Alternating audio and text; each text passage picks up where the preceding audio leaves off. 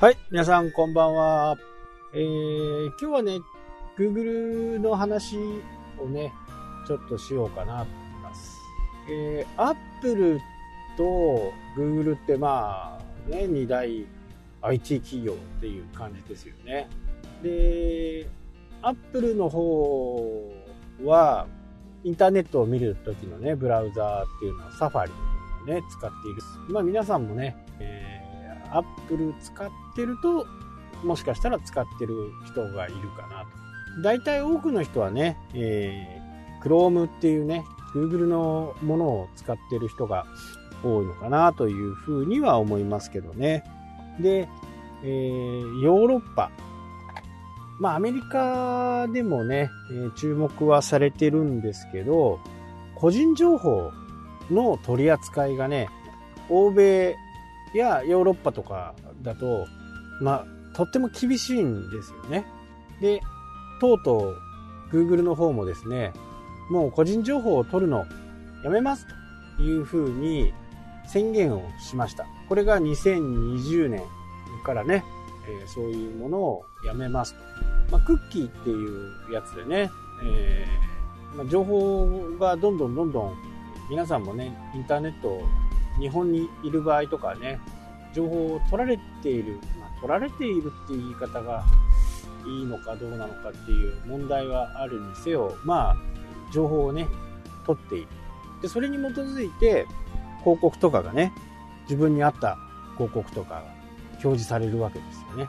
まあ、いい面もあるが、悪い面もあると。で、ヨーロッパの方がね、すごくこう、このことに関してすごく厳しいんですよ。ね、Google も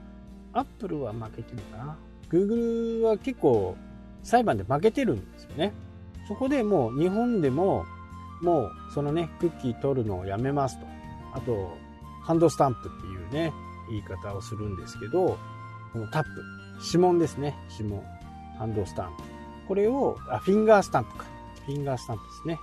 こういうものを取るのをやめると。まあ、どういうところをサイトを見てるのとかね、えー、どんなことしてるのとかっていうどんなサイトが好きなのかっていうものをね、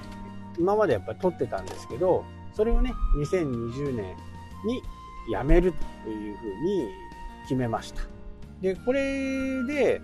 まあ、一般的な人たちはね、えー、別に何の不満もなく行える、まあ、ウェブの生活はね、何一つ変わらないとは思うんですけど、アフィリエイトとかやってる人たちだとね、なかなかその人に合った広告が出づらくなるということがあって、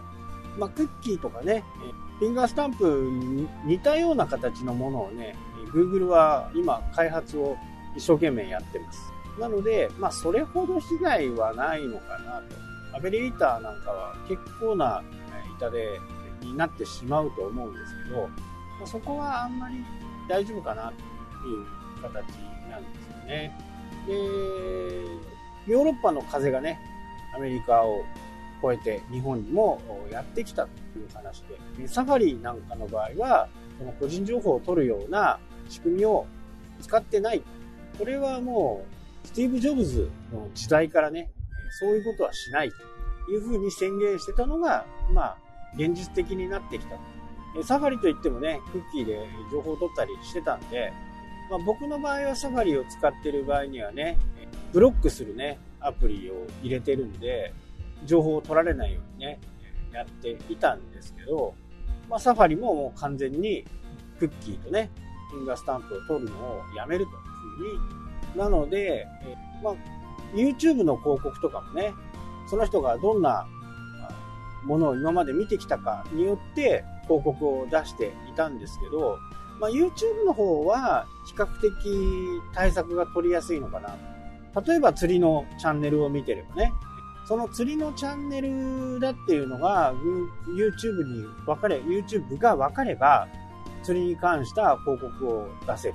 という風なね、え、形ですよね。なのでそのチャンネルの属性っていうのが今後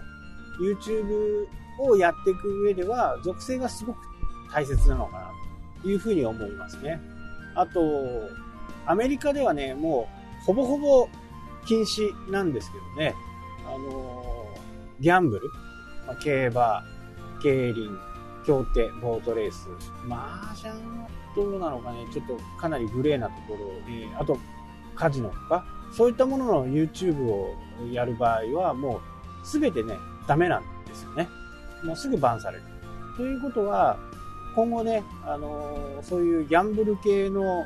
YouTube のチャンネルってなくなっていくと思う。えー、パチンコ、パチスロとかもね、そうですね。今はね、まだ多くあるんですけど、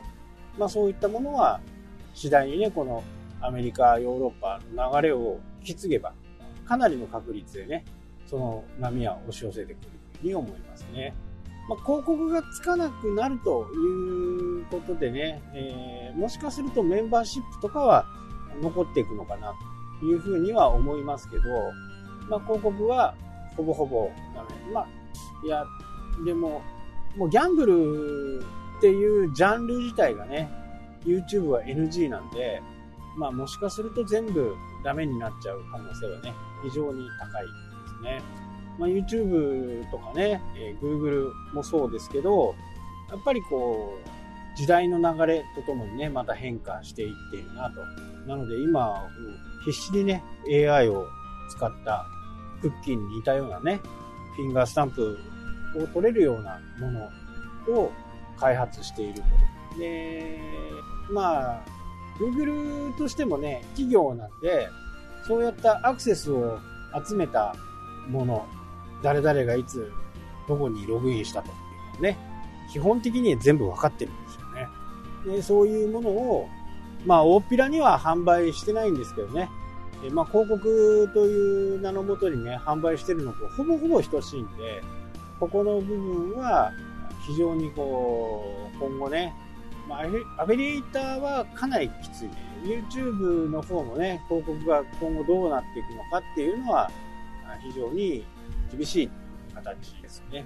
なので、そこからね、脱する場合は、やっぱり自分の商品を持ってね、自分のファンを作って、そのファンに対して営業をしていくという形。なので、いつも言ってますけど、まあメルマガっていうのがね、一番こう、外からの圧力に負けない、自分のね、本当のメディアになるんで、えー、Facebook とか Twitter とかね、そういったものも、今回のね、え、アメリカ大統領選におけるものに関しても、もうダメなもの、嫌なもの、逆に企業としてこいつ嫌だなって思うものは、削除しちゃうんですよ。だから、もう、パブリックなオープンスペースではないんですよね。もう YouTube とか Twitter がコントロールしちゃってる。だからこういう部分に関しては今後ね、次のソーシャルメディアっていうのは、そういうコントロールをしないようなね、あくまでもプラットフォームですよっていうものが、やっぱり今後伸びてくるのかなというふうには思いますけどね。まあこればっかりはちょっとわからない。あとは、やっぱりね、アーカイブで残ったり、保存ができたり、でこれは、サーバーとかね、しっかり持っとかないとなかなか難しいんですけどね。まあ、次なるソーシャルメディアはね、そんなようなね、本当にプラットフォームらしいプラットフォームがね、できることを期待していますね。はい、というわけでね、今日はね、YouTube、Google が、まあ、サファリもそうですね、クッキー、あとフィンガースタンプをね、取らなくなる。これがね、2020年に始まりますよっていう話でした。はい、というわけでね、今日はこの辺で終わりとなります。それではまた。したっけ？